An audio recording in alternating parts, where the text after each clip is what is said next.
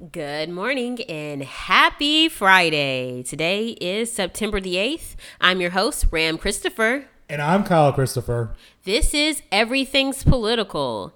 So, this is officially our 11th episode, and we're going to bring you some national news. Out of the national, Biden trails Haley in the polls. In business news, Grindr loses half its staff due to strict return to work policy. In sports, recap of week one and a look forward to this week's top matchups in college football. And over in Minnesota, a politician who wanted to defund the police changes her tune after a vicious, a vicious carjacking. In local news, progressives react to Mayor Adams' fiery town hall speech. And up in the Bronx, walking tours are being offered by the city along the Cross Bronx Expressway to help reimagine the work of Robert Moses. Wow, that was a mouthful, Kyle. Um, yeah, there's no way to, I guess, put that in a short headline, is there? No, not at all. Um, so we also have our WTF story, and we'll get into those juicy details a little further in the episode. So we're going to start off with uh, Biden trailing Haley in the polls headline. All right. And so a new poll from CNN is providing bad news for the White House and President Biden. Biden, who scores just a 39% approval rating, a little more than a year before election day. 61% disapprove of Biden's job performance in the poll, and his approval rating is down from 45% in CNN's polling at the beginning of the year. The poll also finds former South Carolina Governor Nikki Haley is the only GOP presidential candidate who is leading in a hypothetical matchup with Biden. The CNN poll conducted by SSRS found that Haley led Biden 49% to 43%, while every other major Republican candidate remains neck and neck with him. these the, these results are good news for Haley, a former United Nations ambassador under President Trump, who is looking to build on a strong performance in the first GOP presidential debate late last month to challenge her former boss for the Republican nomination. Mm, well, I'm just gonna say this: if you believe this poll, you just need to go ahead and stand on your head because, like, come on. Yeah, I, I have a hard time believing this poll. Obviously, either Nikki Haley or somebody else got this poll drawn up, and that's often the case with polls. I guess like we can speak to that definitely as uh, political consultants that you know polling if it's not necessarily directed by a very neutral site or we're not looking at the aggregate of all polls you got to wonder where it's coming from that's a question you have to ask as an educated voter where is this poll coming from what's the what's the objective? What, what how does this make me feel? And then you may come to the answer of like you know, well this is the the, the I guess the agenda behind this poll. Right, and I would go even far further to say right. We know it comes from CNN. We also know the CNN news skews to the left. I mean, like most news outlet these days, they're not very neutral. They skew either left or right. Um, CNN goes for the left, Fox goes for the right. But with this poll, I would also have to go as far as to say, like, who did they poll? Because like a lot of the times with these polling companies, even that get these large amounts of money and these these con- consultants, they are polling people uh, this really large marginal group of people that aren't necessarily, you know, voters. Sometimes they're not always like a big enough sampling either. Um, and or maybe, in my opinion, I think super this, voters. Or, or they could be super voters, right? They could be super voters, or they're like, what are the demographics of this poll? Were they were they only women? Were they only men? But uh, honestly, no one believed Nikki Haley to be the winner out of that GOP uh, debate. I've never saw anyone cover it anyway that said that she was the GOP debate winner. I would say that this poll was conducted by the Democratic Party themselves because they know that this is, in fact, the weakest of all the GOP candidates of, the top of the top five. Yes, of the top five. Yes, she has name recognition, but she's also like, who is she? She reminds me a lot of Elizabeth Warren, um, but she's the Republican in, in Elizabeth reverse. Warren.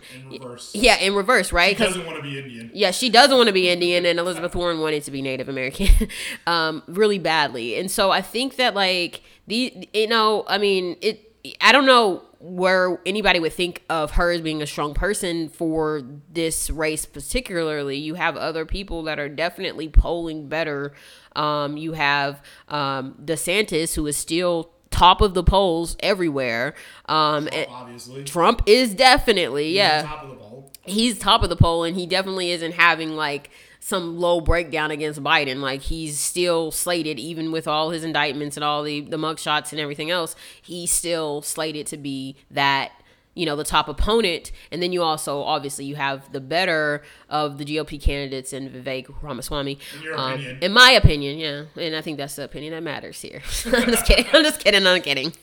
But uh, yeah, I mean, do you have more on this, or do you want to go into our next story? I, I just you know I just wanted to add on that because uh, you're looking at again we were talking about how the polls go and you know Haley's number four at this point in time, and again it's all about agenda and the idea that Joe Biden could be losing just from a mathematical standpoint to somebody that's coming in and fourth.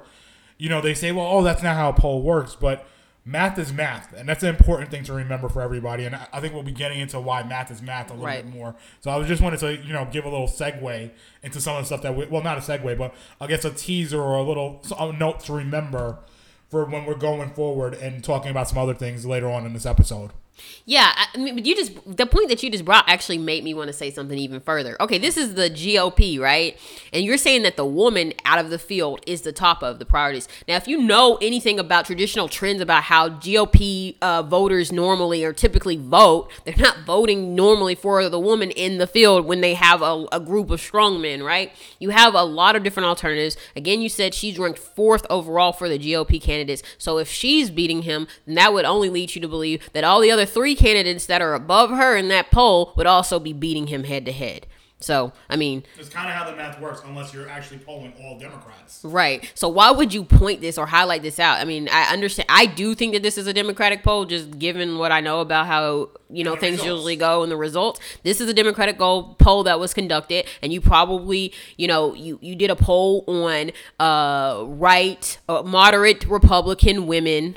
Or, or educated Republican women. That was a small sampling, and this is what you did. Or you know, and, but And get- but speak to that for a second because you know people will be like, "How did you do this?" But talk to some about talk a little bit about data and how that works and like how we can actually pull out those voters and know who those voters are. Right. So if you are if you're using systems, uh, whether it be like Vote Builder, Van uh, on the Democratic side, or if you're using on the Republican L- side, L2. L2 um, is also a data system. These are systems that ha- read in the the voter files for whatever state or specific region, and then you're able to then pull out specific um, identity markers filter you could filter it survey questions whatever the qua- uh, case may be about these particular vo- voters. You can narrow it down by age um, you know demographic as far as like religion um, and, all, and, and, and income on L2, you can do it based on income of the household. So if you're looking at people or college degrees, so if the person has a college degree, you could have been targeting specifically educated people, um, uh, educated women of a certain group, age group. So if you're you might actually in a certain able to see how state.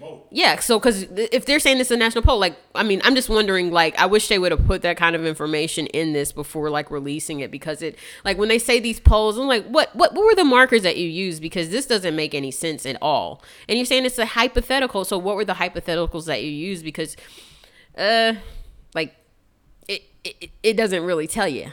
So we're gonna go ahead and move it on over to a funnier story in my mind. I heard this yesterday first on Bloomberg, um, and it they were laughing about it, and it got me laughing while I was driving um, to pick up my child. Yes, that's right. I'm a driver. Thank you a lot, Uber and congested pricing. Obviously, it kind of goes with theme, anyways. But anyways, I, I heard this and I thought it was funny. Grindr loses nearly half its staff to strict return to work rule. Okay, so Grindr has lost about 45% of its staff as it enforces a strict return to office policy. That was introduced after a majority of employees announced a plan to unionize. About 80 of the 178 employees at the LGBTQ plus dating app company resigned after the company in August mandated that workers return to work in person just two days a week at assigned hub offices or be fired. The Communication Workers of America said in a statement Wednesday. You know, I actually didn't know there was like another component to this story because usually I'm the one reading the stories, and I, I guess you pulled this one, and I didn't realize that there was a um, you know, I guess a retaliatory factor to this uh, where you know there was a union negotiation. Let me just look at that again. Yeah, um, that they Yes, but they also stated, Grindr stated that this had absolutely nothing to do with it because back to work is something that every other company was enforcing, and that this had not, this one wasn't seen as a retaliation. I, I guess, I mean, but you know, they say they're going to unionize, and then you're like, well, you guys have to come in two days a week, knowing that, you know, if you know that's the straw that's going to break the camel's back. Eh, it was a smart move on their part, and I, don't get me wrong, I talking about broken backs now. oh my gosh! but, um, it's two days a week, man. I mean, yeah, two days a week. Uh, it's it's outrageous um, that like you know America has become so soft and so coddled. Listen, even on Bloomberg, and Bloomberg is a little bit of a more Bloomberg is more of a, a of a of a progressive outlet at this point. Yeah, they're moderate because uh, they deal with finance and everything else, but they're a little bit more more PC on their speech, but even them, they they on there, they were like, I can't believe that someone is complaining about coming to work for two days, especially given that we know that in the sector of technology, these offices are very cush, they're nice, and then they were like, we'd have to believe that like they're part of the LGBTQ uh AI community plus or whatever AI community that they are also like hospitable hospitable because a lot of the staff there are identifying as such. So they were like we can't imagine why working 2 days a week would seem like something so mind-boggling and like be blown out of such proportion. Well, that's you know that's why I was getting at the the whole thing. Like I didn't realize the conflict was there, and maybe the union wanted to institute like forever work from home. So you know that was one of those things that like it was possible that like there was you know that was part of the negotiation and that was kind of like the breaking point. Like I can't get away from breaking back. but you understand, like as a business owner, right? Like that there are also like you you end up getting penalized when you're working from home too with the taxes. Like you do have to have a base and people have to return to work for tax purposes because of the, you know, like a lot of times when you're a business owner, the reason why you need that brick and mortar is so that you can write off some of the taxes and the cost of the overhead. And if you don't have people working out of the office, then you lose that as a as tax tax coverage. So you you end up bankrupting your own company by not wanting to adhere to this simple policy of two days a week. Believe me, I, I get where you're coming from, and I totally understand that, like the tax idea of, uh, and the tax the tax tactics, so to speak, that we're talking about. But it just it, just hits me as interesting because that, I didn't know that that particular yeah I heard, I, uh, component of the story, and it just it makes it interesting. But I think uh, you know it's kind of funny and where do you want to go with that one? I, I want to go ahead and just follow up with a spokesperson from Grindr and what they said. A spokesperson for Grindr said that the claims filed by the union have no merit and that the uh, the company is looking forward to returning to the office in a hybrid model in October and further improving productivity and collaboration for our entire team. And we also know, like, if I worked in a hybrid model in jobs that I've worked uh, in the political space, um, it you know, you can read that line if you want to go ahead about what. Yeah, the- I guess I guess like we're looking at the article and and return to that, or I guess what prompted that was that Eric Cortez, a member of the organizing group, said in a statement,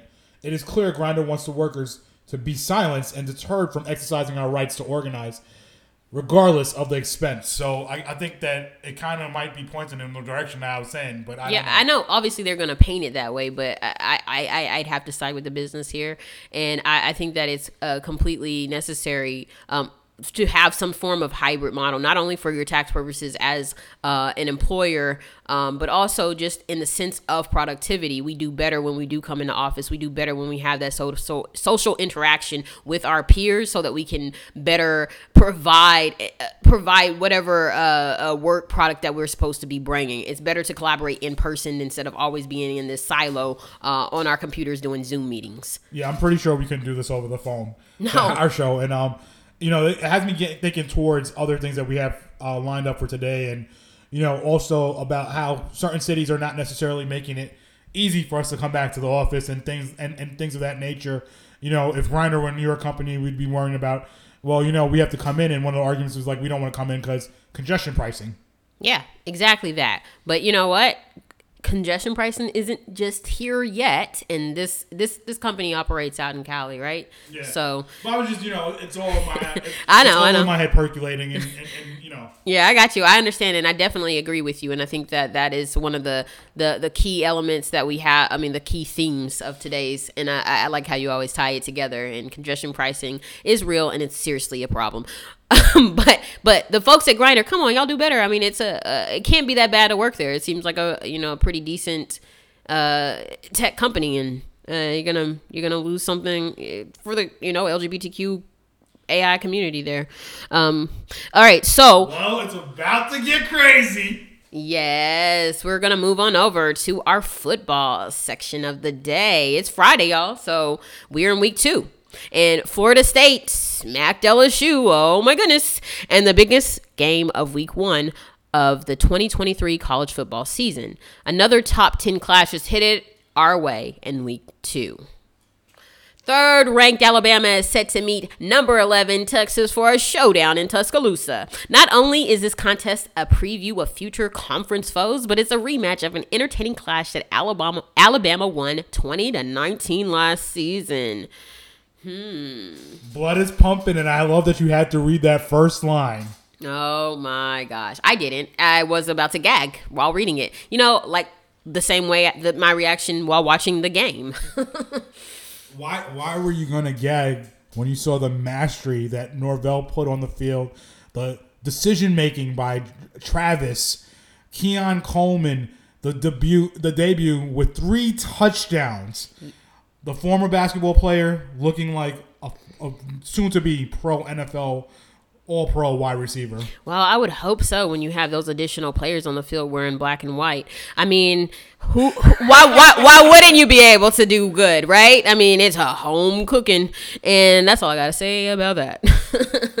I, I really don't believe it was home cooking. Um, I, I think it couldn't be further from the truth, and we could debate this all day. So let's go back. Let, let's get let, let's get into it though, because there's a reason why you think there was home cooking, and why was that? I think the reason for home cooking was to outshine what was done by none other than the great Deion Sanders. Obviously, I'm eating my words. I, I wrote a post about it on Instagram. I thought that Deion Sanders would not be able to be able to take down um, TCU. TCU, but uh, obviously I stood corrected. I was pulling for him. I just didn't think it was possible.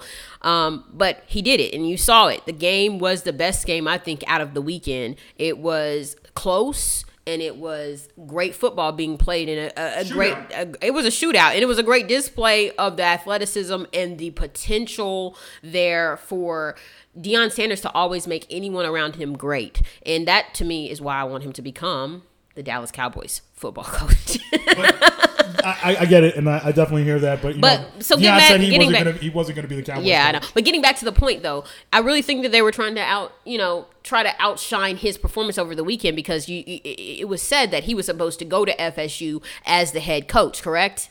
Well, certain people like me wanted him to be the coach, and But it was talks about it, Yeah, it he could have went somewhere. People wanted wanted him, and then they were like, "Oh no, he'd have to come in as like a defensive backs coach." like he wasn't good enough for it. Whereas clearly he is at the potential to be good enough to be in the NFL. Because if not, he's one of the better coaches I've ever seen. He brings he makes the game exciting to watch. So why wouldn't you want that there? He's gonna sell tickets and he's also gonna make your players better.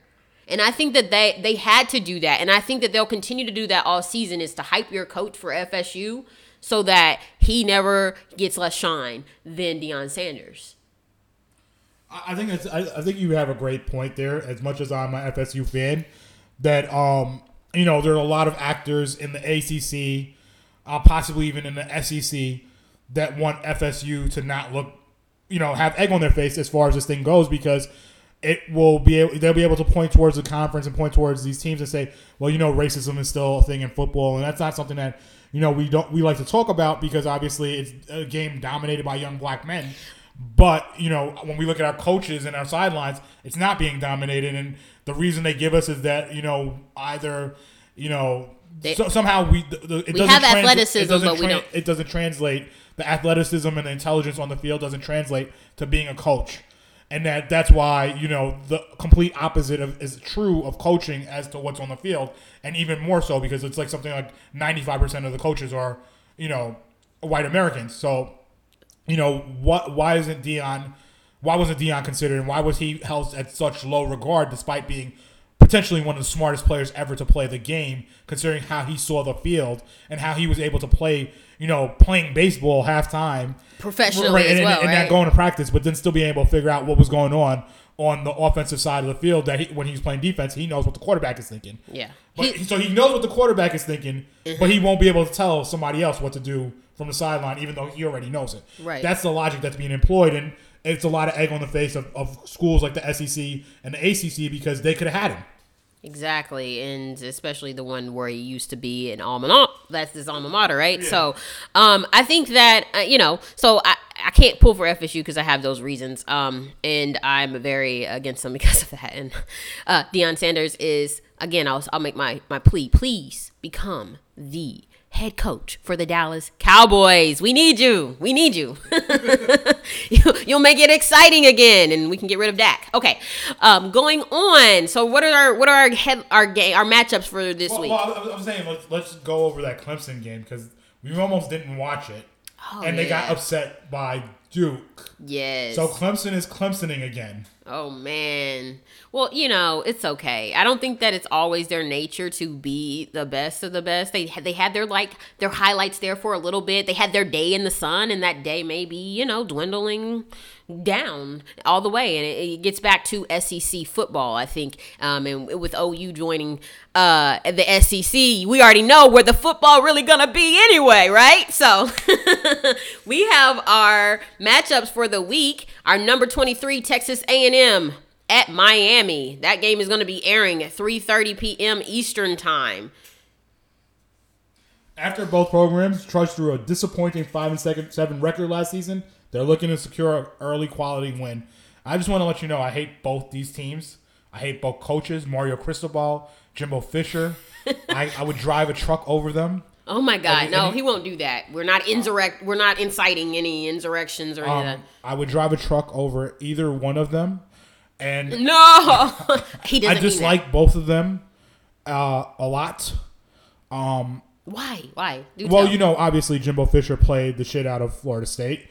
Um, I, I don't excuse my language. He, he played the hell out of us, and you know Mario Cristobal, obviously Miami is just more trash, more Miami trash. Um, you know, Northern Florida is nothing like South Florida. It's No, two different countries. He always says this. and um, I'm I'm just tired of the Miami trash. All right. So that that game again is is going to be coming on uh, between Texas A and Miami. I don't really dislike either of the teams. I don't care too much, but you know, I guess it's a football game to watch. we have another highlight game that we want you to watch. Number twenty, Ole Miss at number 24 Tulane 3:30 p.m. Eastern time. Is this is this all coming on tomorrow or is it it's a Saturday game. all Saturdays. Okay, great. Saturday game so far. Good, good, good, good, good, good. Who do you, who do you like to win that one? Hmm, I'm gonna go with Ole Miss. To be truthful, I, I'll go with Ole Miss. I mean, do you ever pick against the SEC team? I don't because that's where the real football is. SEC, Big 12. All right, all day. All right, we also have our number 18, Oklahoma, eh, versus SMU. And uh, those are the Sooners. And so I'm going to be watching this game for sure. That's coming on at 6 p.m. Eastern Time. Uh, you know, last week we put a whooping on um, Arkansas State. Um, it was 73 to 0. Uh, that's right, 7 3 to 0. Yes, despite the 80 point potential. You know, they never give OU, you know, any credit. We still going to get knocked because we didn't get to 80, even though we got to 7 3. Okay. But a victory nonetheless. Let's go, OU. Who else you want to watch I this think it's going to be a shootout, and uh, it might not go as well for OU sometimes after those big wins.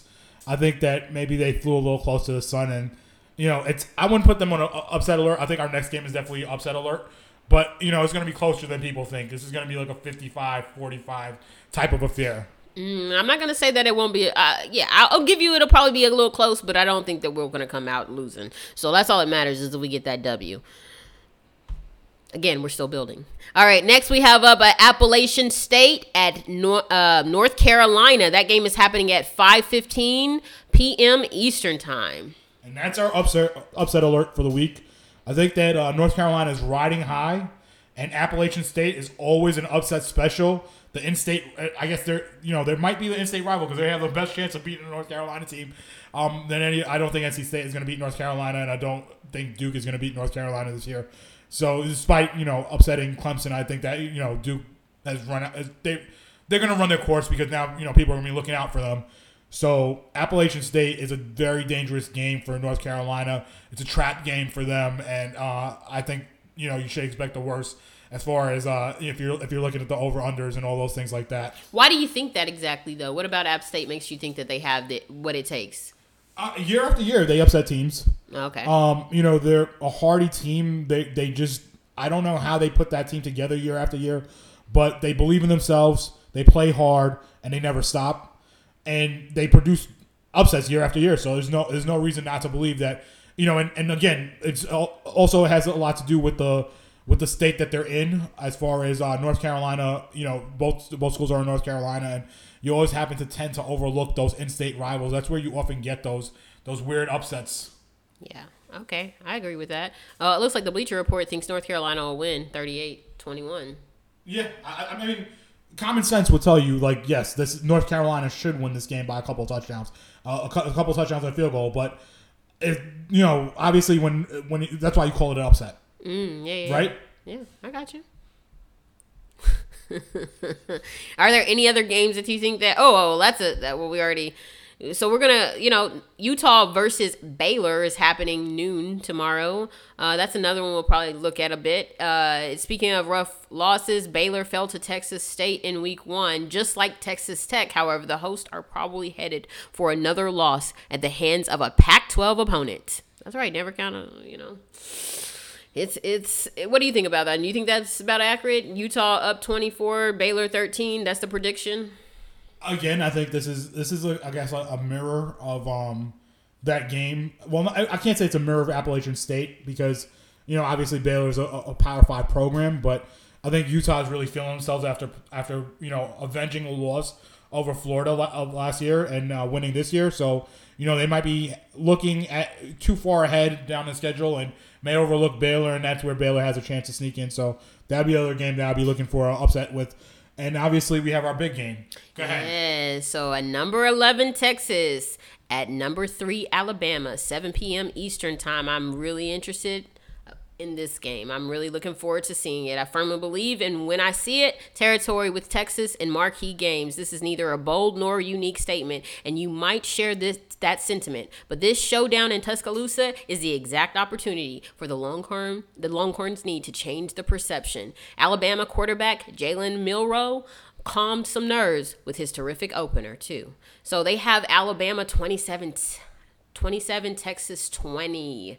That's a really close one. Well, last year's game was really close. I, I think it was 19. Uh, I can't remember. It was 21-19 or something like that. Yeah, it was really close. it was really close, and I think that these two teams, uh, Texas is doing a better job at this moment than Al- uh, Oklahoma of building a team that's SEC ready as far as the defense goes. No. Yes, and That's that's, why that's why those scores are so close when they play Alabama. No. It's not by magic. It's not by We haven't played Alabama. You can't say that because the we have been. I don't know if you've been looking at the recruitment for Oklahoma, but we've been recruiting mostly defensive players. Yes, we do have the top quarterback, but we've been recruiting from Florida and Texas and all of the uh, the major schools, even Alabama. Some big, good old hardy boys for our defensive. We've been building. We're building. But I don't know how we got right into this conversation, but you're to keep making digs at OU. But either way, I, I like Texas uh, to to definitely be the loser in this game. Alabama's to stomp them, I think. Um, and But, you know, I think it's going to be a good showdown. At least we get to see some real football people on the screen. some real football people. Like we didn't watch some real football games last week. No, I was watching those referees make some crazy calls for FSU. That's what I was watching. And obviously Colorado was a great game to watch, but I'm saying beyond that, I I, I was it was lackluster for football weekend.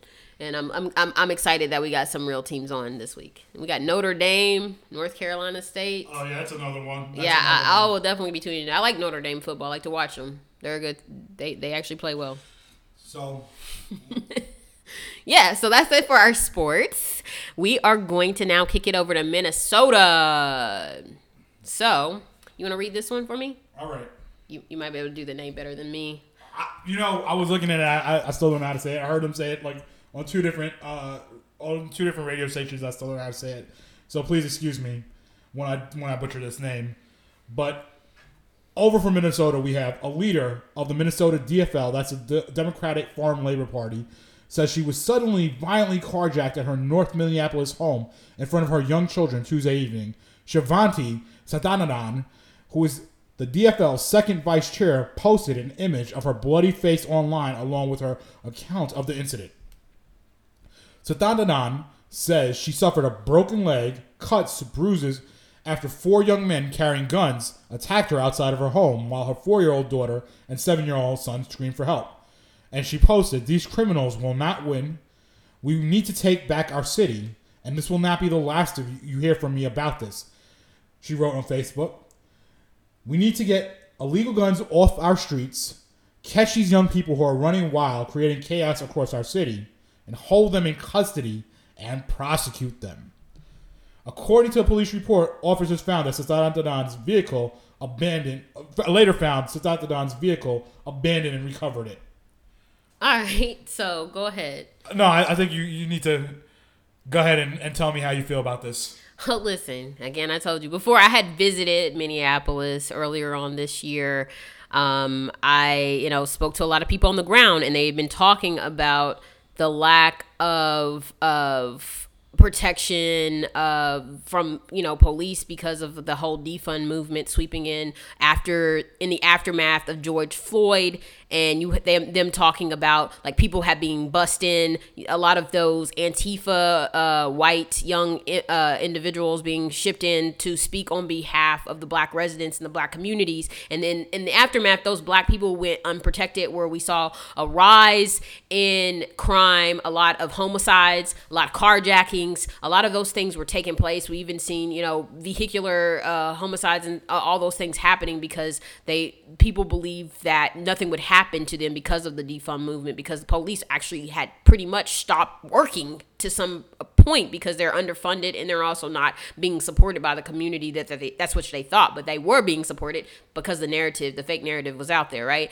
and this person i don't even know uh, this dfl leader um, i'm just going to call her shiv um, she was one of the people that was for the defund movement. So they said that she's now, you know, backtracking what she said and saying something completely different now, right? After this, you know, this happened to her. In her, uh, uh, this is one thing I just wanted to, to just point out. She says we need to get illegal guns off the street, but she has a broken leg and uh, lacerations to her head that were not anything to do with a gun, from what I'm saying, from what I can tell, right? They beat her with their hands. So do we get can can we get hands off the street then? Like because i don't really see how the illegal guns come into play. I mean she can say that because they had guns that was how they were able to beat her up but that would never be the case. that's an interesting thing. There's a lot of like there's a lot of loaded language in that post and i guess the the illegal guns is to say is to try to pull back the other thing that she said. Right. Was, was with the, did you catch that part with the custody? Yeah. Because that means no bail right? Right. Hold them without bail. Right Exactly. Where she's been a person where she's for bail reform. Her whole movement has been with the far leftists. And I mean, she's walking on eggshells here. You've been beaten to a bloody pulp. Your head, you have blood spewing from your face. You got beaten in front of your children.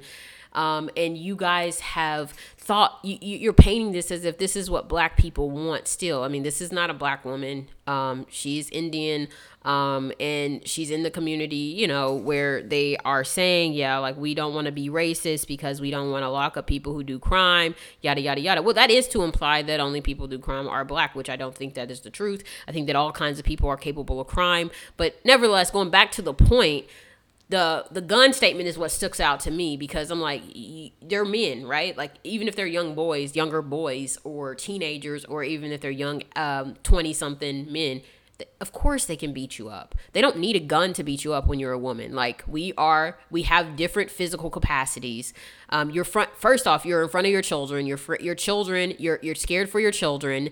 Um, and then you know, like this happens to you, God forbid, in your own house, in front of your own home over a car, you get jacked. Now, I'm glad that nothing more happened to her, but to try to make it a gun argument or to do just like virtue signaling um, with the gun situation, you didn't get shot. Like, I don't understand how that becomes your argument. You were violently carjacked.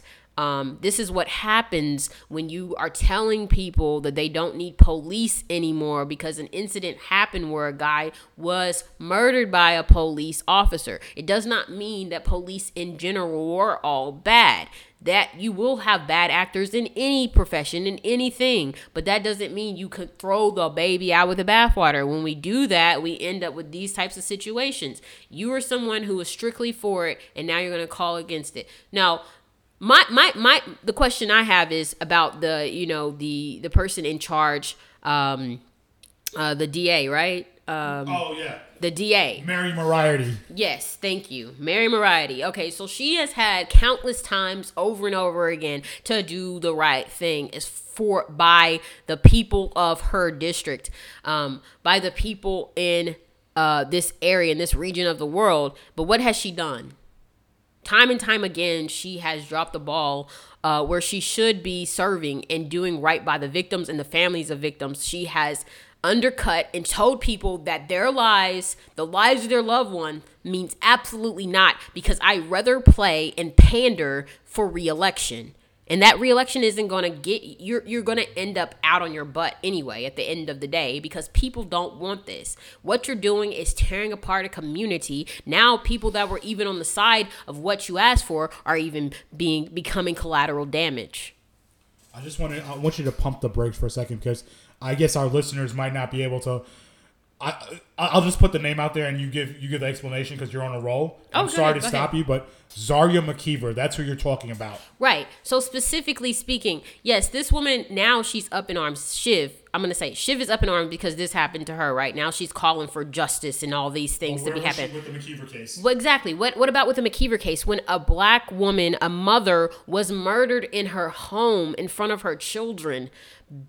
A, in a murder for hire case where her ex partner decided to take revenge on her because she had moved on and had a new love interest. In this situation, he hired minors allegedly to go in and murder his the mother of his children or children uh, or child um, and in this situation the woman was killed she was actually shot dead right she was Yeah. shot dead in her apartment by the uh, allegedly by the two um, minor children i think one was 15 and the other was 17 and one of them got com- got no, no got completely let loose with no type of prison time or anything happening. And the other one was serving what a two year term or something like that and being charged as a minor, even though they were 17 and did committed a murder. Um, they were the ones found guilty of committing the murder, and then they let him go completely. Right, and the kid got probation or something. The, one of them, yeah, got probation and a two year stint or something Yeah. like that. It, it, so, and then you have other incidents that have happened as well. This is not the only one. This is one of the more highly uh, politicized one. Also, ones that were running on social media where you could see it, and then people talking about it on the ground significantly. So. I- my thing is, Shiv. So it has to happen to you for you to actually care. Where's the empathy you for? Yeah, you did not die. But what about the kid? You're talking about your kids. Your kids witnessed this. Well, that woman's kids will be traumatized forever because they saw their mother's dead body. Yeah. They, they, they saw the mother's dead body. And to just further that point, you know, you have. It has to happen to you first. And it's something that we've always talked about. And so, uh, before this, we ever had this show, it's something that if you look at my Twitter, it's something I constantly harp on. You know, it, the progressives, the Caucasians from outside of the city that are new to the city tell you what the black community wants. And when it finally does happen to them, all of a sudden they're there's a radical pitch to the other side. And I wouldn't be surprised if the lady is a, a GOP representative in, in two years' time. To be honest, you know, because there's that rapid pitch where they I can't believe I believed in that because the fact of the matter is is that people are telling you the reality of their life on the street and they're telling the reality of their life in their lower income neighborhood but you think that you know the the solution to it after having lived never in such a neighborhood before. Or you come in with already your preconceived notions, Notions and privilege, uh, uh, not privileges, but your preconceived notions and, And your prejudice, Yeah. and your prejudice, and your understanding of your your your your belief in these stereotypes that these people are this type of way, and they are these types of horrible people who don't want this and all this, and I know, yeah, like again, like we're averse to order, we're averse to to justice, we're averse to all these things because oh, because you know that harkens back to slavery. But I think that every person, if we go back to to the basis of everything, every human wants safety. yes, Every human being wants to feel safe in their home. And if there's gunshots ringing out and gang members running free and carjackings abound, no one will feel safe in that neighborhood. That's just a fact of the matter. And anybody that has any common sense, you might ask a 19 year old illiterate college, high school, high school dropout what they feel. And of course they want they don't want to go to jail. That's their motivation. But guess what? That's not the majority of this of the town because first off, the kids that are running that lifestyle, they have a high mortality rate. And secondly, they're not likely to vote. So, you know, the people that are voting in the community, who are the majority who have made it to, to the age of beyond the age of majority and, and to the age of, of, of maturity, so to speak, where they actually are thinking about their neighborhood in a positive light and want to continue to grow it in a positive way, are definitely not going to vote that way. And, you know, I guess we could tie this full circle. That's how come you see people picking, black people picking that live in these dangerous neighborhoods eh, here in New York City. They pick Eric Adams over over Maya Wiley. They pick Eric Adams over all the other black candidates. Your your Dianne Morales and all the socialist nonsense didn't even get registered in black precincts. The person that was the furthest left. So you know that's a message to your progressives, a wake up call. But they never see it until it's them, and all of a sudden then it becomes the worst thing. And now she's anti bail reform. Um, you know, And I bet, and also, if these young men were black, it's also going to come out with a lot of racist rhetoric as well that will later come down in what she's will teach her children because of these misunderstandings. Whereas this is the the consequence to what you did to your city in the first place because you left a group of people behind with your antics saying that oh no you don't need this. You don't need the same dignity that i want for myself. You don't deserve that dignity. So this is what you get and it gets handed back to you. So i mean sorry that this happened to you. Absolutely no one should be beaten. But no but this is a message I'm- though. I'm like not- it's I'm not, you know, I'm not sad because the problem here is that it's not that she thinks that we that we deserve the police or we deserve the crime. It's that she thinks she's helping, and this is a wake up call, and that's why I meant by a wake up call because I'm not sad because you know why? This is what needs to happen in order for them to have the real conversation about, you know, life isn't all or nothing. But There's that- much more happening in the gray and in between and with the compromise than there is with these all or nothing antics that come with being an extremist, of being far left or being far right. And we know that she'll likely be catapulted to the far right with this, but the hope is that it opens her eyes to the fact that it's not the extreme that we need, but the moderate, sensible, pragmatic things that we need. Yes, we need police reform, but we don't need to abolish the police. No, you need police reform where you're just training people and creating better policing com- uh, relationships within the community so people can get to know each other. Officers can know people in the community. They know the people that like are, you know, the designated uh, mayors. I say this in air quotes of the community, the, the person that knows everyone, that sits on the block and is watching everybody, making sure everybody is good. You know, the big, the big uncle or the big auntie of the neighborhood. These people need to know these people so you can come in with those relational uh, skills and abilities to not treat people like animals, but at the same time, don't treat people like they don't need that, that they can't be victims. Like black people can be, you know, they, they can be victimized or black like the same way anybody else can. It- we can get robbed like like the whole the worst thing to be to be to that i see out of all of this is to see like um a black mother being taken from her family and then there not be any justice done and them thinking that they did the right thing by letting the person out because one of them was a minor. All right moving on over to more progressives coming out with local news here, uh, progressives call Adams xenophobic and more. All right, New York Mayor Eric Adams' comments kept State Senator Jessica Ramos up at night. Mm. Okay. I I think she had a tough time falling asleep thinking about the idiocy that was. And it's always, always funny how these like people without college degrees will call the black guy with master's degree an idiot. But of course, um, that was spewed at the town hall. But she's not racist because you know. what- She, she's a person of color. right? Yeah, she just happens to be a Caucasian with a Spanish last name, right? Right. But she'll say she's a person of color, but I wouldn't have known any otherwise that she wasn't Right, because just looking at her, right? Like, Mm-hmm. I mean, all right. I mean, because think, think of, let, let, us just go over that real quick because even if let's let's go back to that thing with Elizabeth Warren, right? We were making fun of her, but even if Elizabeth Warren had some native and that happened to be true, right? yeah. She's still a majority white person, a majority Caucasian person with a Caucasian last name, and we would consider her white. So how if we change out that Caucasian from Scottish or English to Spanish? Which is still a uh, European Co- speaking yeah, language. yeah. How is it that that person then becomes because they have a little bit of native in them becomes all of a sudden a person of color? Doesn't make any sense to me. But you know, what do I know?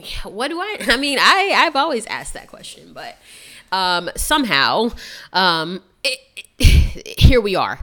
Adams is no stranger to provocative rhetoric, but his riff Wednesday night that housing and serving migrants will destroy New York City really hit a nerve on the political left. Repugnant MAGA garbage, said Socialist New York City uh, Council member Tiffany Caban. Dangerous xenophobia, wrote Progressive Council member Shahana Hanif. And Ramos' Colombian mother migrated across the U.S. Mexico border. Her father overstayed a visa, she said, and perhaps that's what what has me so enraged. All right. The mayor's focus should be on uniting the city and overcoming the challenges, the Queen's Democrat said, not doubling down on the already existing divisive and xenophobic rhetoric that can create a very troubling environment for the immigrants here in our city. City Hall's defense. The hoopla brought attention to a crisis New York City has been managing largely alone, even if it came in the form of Fox News stories. And Adams himself shot back Thursday at the Republicans who have praised his dire words. The Trump Republicans created this mess by not passing immigration reform. They're also picking up just half his message. Yeah, I, I mean, I, th- I think we talked about that too yesterday, where you know they're always coming at him from both sides. Yeah. So no matter what he says, no matter how much common sense it makes, you know everybody's looking to score pity points or pro points, however you want to look at it, for their cause, and this is part of that polarization where you have people so far left and far right, where you know you have Caucasian women feeling so entitled to call a man that clearly has a, a has a, a, a true motivation of actually saving the city and protecting the black and brown people that are already there. But you know, obviously, she's the queen of brown because she's a Caucasian with a Spanish last name. Yeah.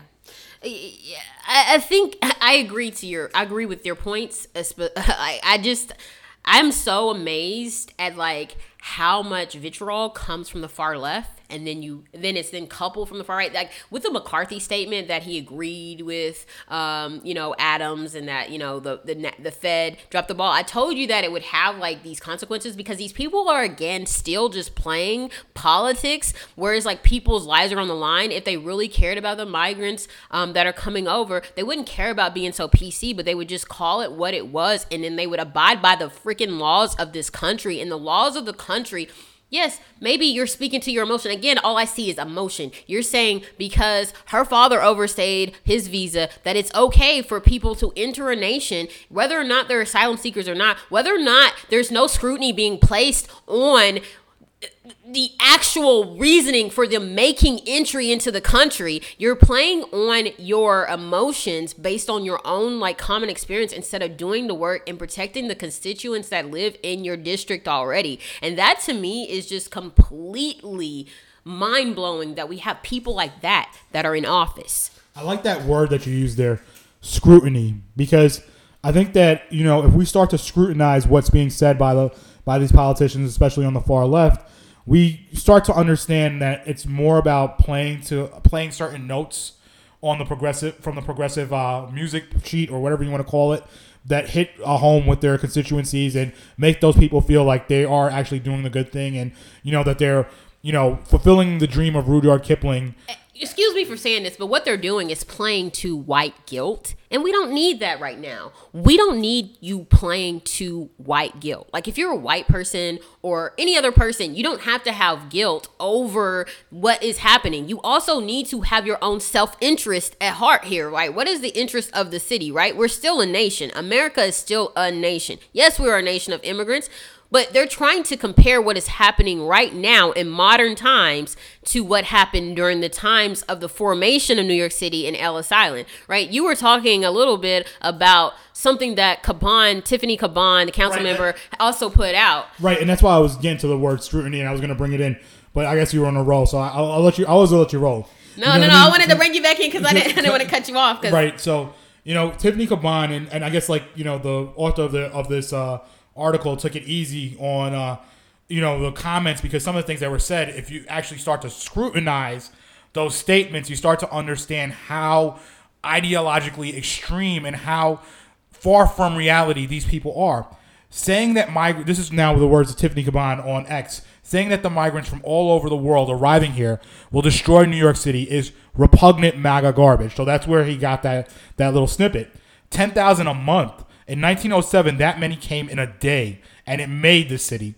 Let's drop the demagoguery and invest in welcoming asylum seekers and getting them to work. So that was Tiffany Caban saying that back in the day, in 1907, we were taking on roughly 300,000 people a month.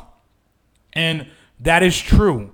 But we weren't housing 300,000 people in New York a month. What we were doing then was actually just, it was pretty much an airport, but you're coming by boat, right? So you're coming by boat. You're here for a week, maybe a month. They check you out, make sure you don't have lice, make sure that you're healthy and you're not mentally unfit, and then they send you along. And you're not staying in New York because if we do the math on that, we do the, we actually scrutinize the numbers.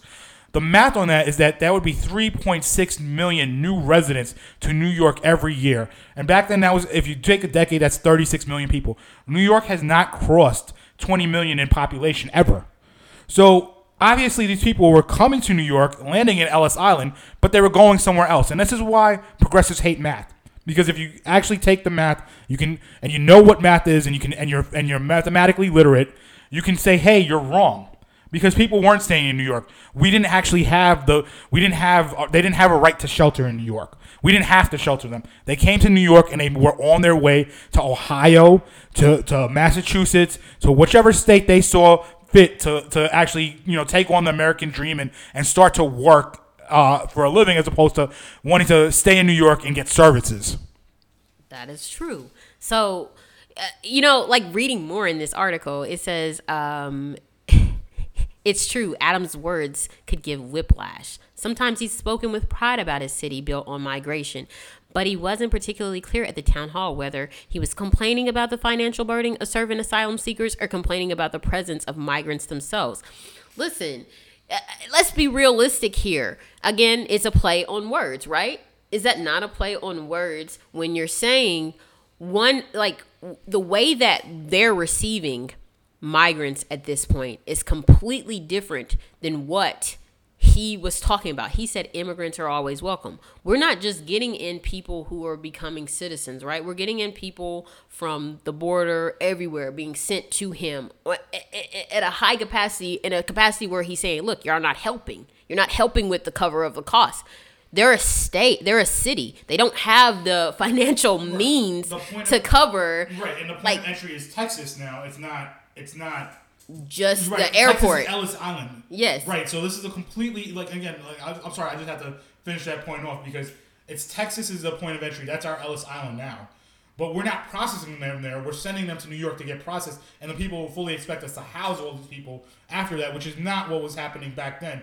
So again, like you, you look at these things and you, and you look at the insanity of these of these politicians. And we had a, another politician that was on a, I guess it was a, a Zoom meeting they had with Eric Adams and she said, I, I, forgot which one. It was a, a, She said, "I'll take them." It was a city council, or is it a, a city uh, council member out of where was it? Queens, Jackson Heights. Jackson Heights. We'll take them, and then crickets, crickets, crickets, because she the, realized what it meant to like actually have to take on all of that a, thousand people in one district. It's still it would still it, it would be the demise of the district, right? And then it's like you're not taking into account the school districts, so You're you're already a school. You have kids going to school. Your your your public schools already, even though it's the most funded school school districts in the country in New York City you also have a lack and shortage of teachers. You have bad ratios of teachers to students. And now you're going to swamp them because what was that DOE letter saying? That oh, even oh, yeah, though there was a DOE letter that came out. And, and so uh, teachers are on their own. Teachers are on their own. Even if you don't know how to speak the language of the migrant that's coming into your classroom.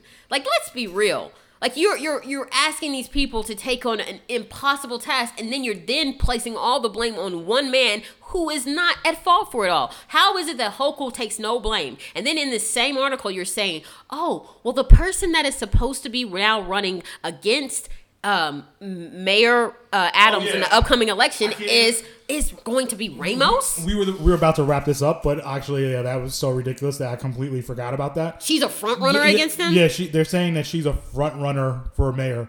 Literally. Again, people that don't have a serious college education, people that don't have a serious idea about the city, and we're putting her forward for mayor. It's nonsense. Because all you're doing is just again adding vitriol against the man and you're not providing any solutions. What are your plans? And you're working against the desires of the black community. You're working against the desires of the black community and the brown community. Also i mean you're working against the desires of all new york residents because these people already have children in schools and you're not thinking about what that does to their education when it's interrupted at this type of level. right right. There was an article about um you know i guess it was the uh, uh, newcomers high school where they had a line around the school with students waiting to get in. I'm sure that didn't affect the other children's, you know, attempt at getting in their first day of school. It didn't affect any of the lessons being taught. It didn't do anything to that. It was just all natural, normal. Of course not. This is this is not normal.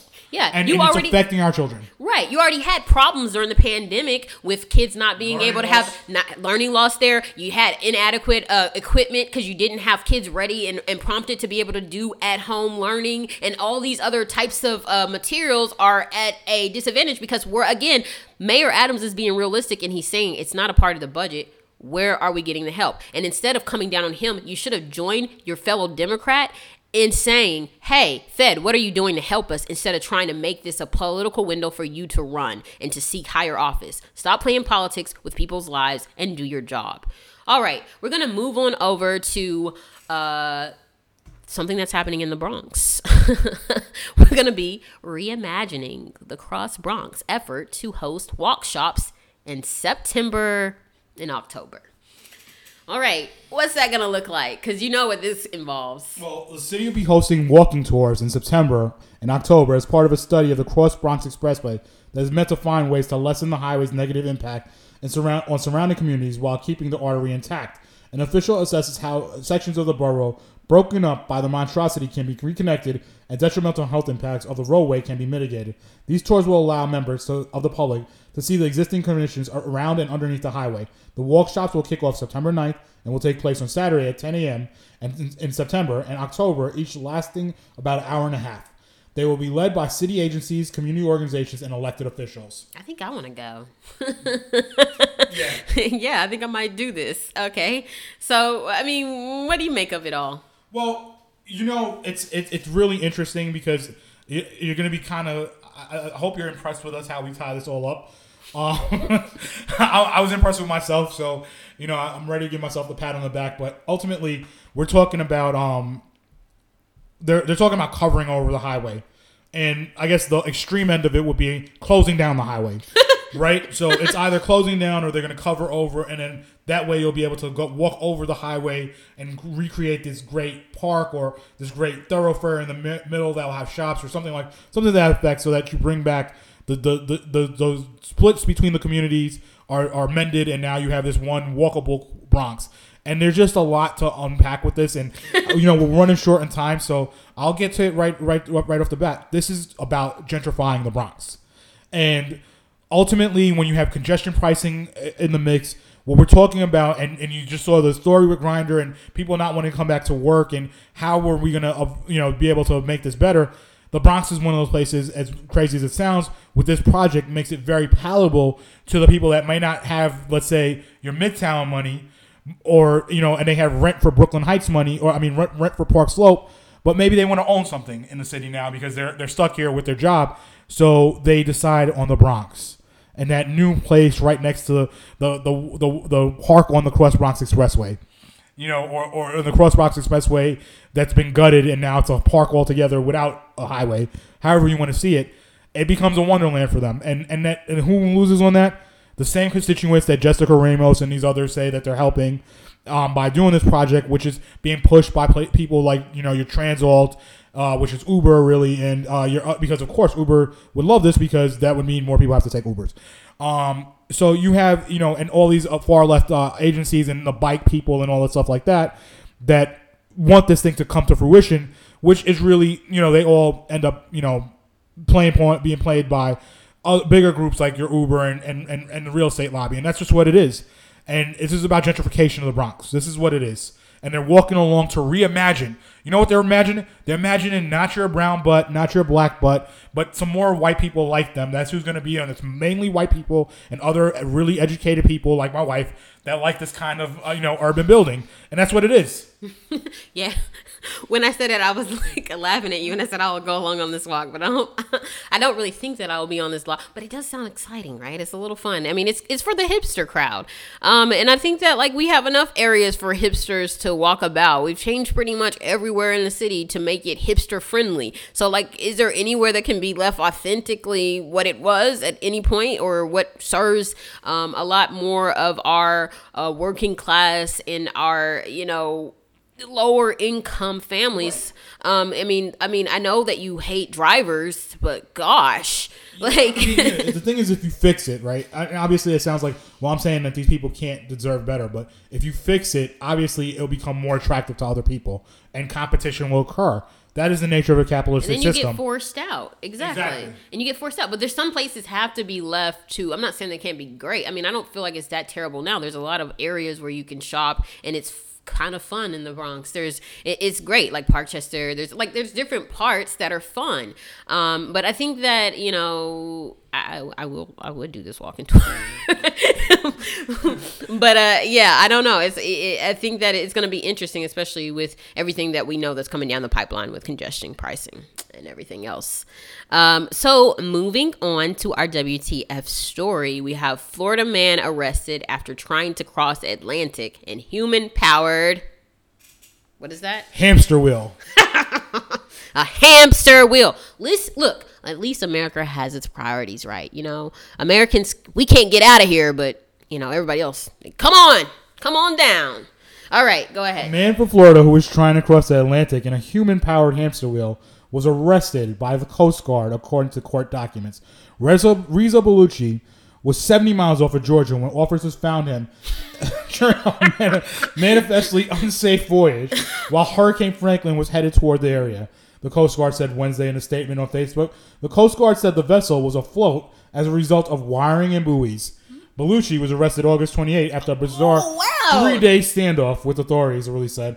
At one point, Baluchi, who refused to get off the vessel, displayed two knives and threatened to hurt himself if officers boarded, according to charges filed in the U.S. District Court for Southern Florida. He also threatened to blow himself up, at which point the Coast Guard Okay. officers on site contacted the Navy to determine the location of the alleged bomb. But Baluchi later revealed that the bomb was not real, according to the complaint. Baluchi told the Coast Guard crew that he was trying to travel to London in his hydropod in his hydropod vessel. It's not the first time authorities have found Baluchi trying to cross the ocean on a human-powered vessel. In 2014, the Coast Guard found him 70 miles off of Florida in an inflatable bubble during an attempt to run around the Bermuda Triangle. Baluchi is charged with obstruction of boarding. Court court filings show he signed the conditions of the bond of two hundred fifty thousand dollars. His attorney has been ordered to appear, according to court filings. Baluchi and the public defender resp- representing him did not respond to immediately to response to request for comment. Wow. Listen, I already I told you I had I like I, I I actually knew what the story was today and I was like, look, they will not let an American out of this, but they will let I mean, I'll, I'll stay true to it, and I don't. I, you can call it xenophobic all you want to. I'm Muslim. I don't care. This is insane. Like, really, like the dude can't get out. He's getting charged with all this. He didn't have a real bomb. Like, I mean, he, he can have a knife on his vessel. He may have been cooking. I don't know what kind of situation he had in there, but let the dude do what he's doing. What is he? You can't have an undocumented exit. Uh, okay, well, Because that's what it is, right? It's an, uh, yeah. Because he's not a documented boat. They didn't get. because guess what? Because other places have borders. That's why. Because he can't go anywhere else because other places have borders. London has borders. So true. well, England, right? Yeah, England has borders, but to get to London, to get through Heathrow, you can't get in there just saying, "Oh my God," you can't. It's just not. You're not doing it. Can't do that. Okay. I know. I know you're waiting for that slam dunk, and I, I'm glad you got it, baby. so let's let's let's let's let's do the thing. Go ahead. All right, y'all. Thank you for listening. This has been a heck of a week. Uh, I think the stories have been great. I hope you keep listening. Make sure you like, subscribe, and Follow. follow. Have a good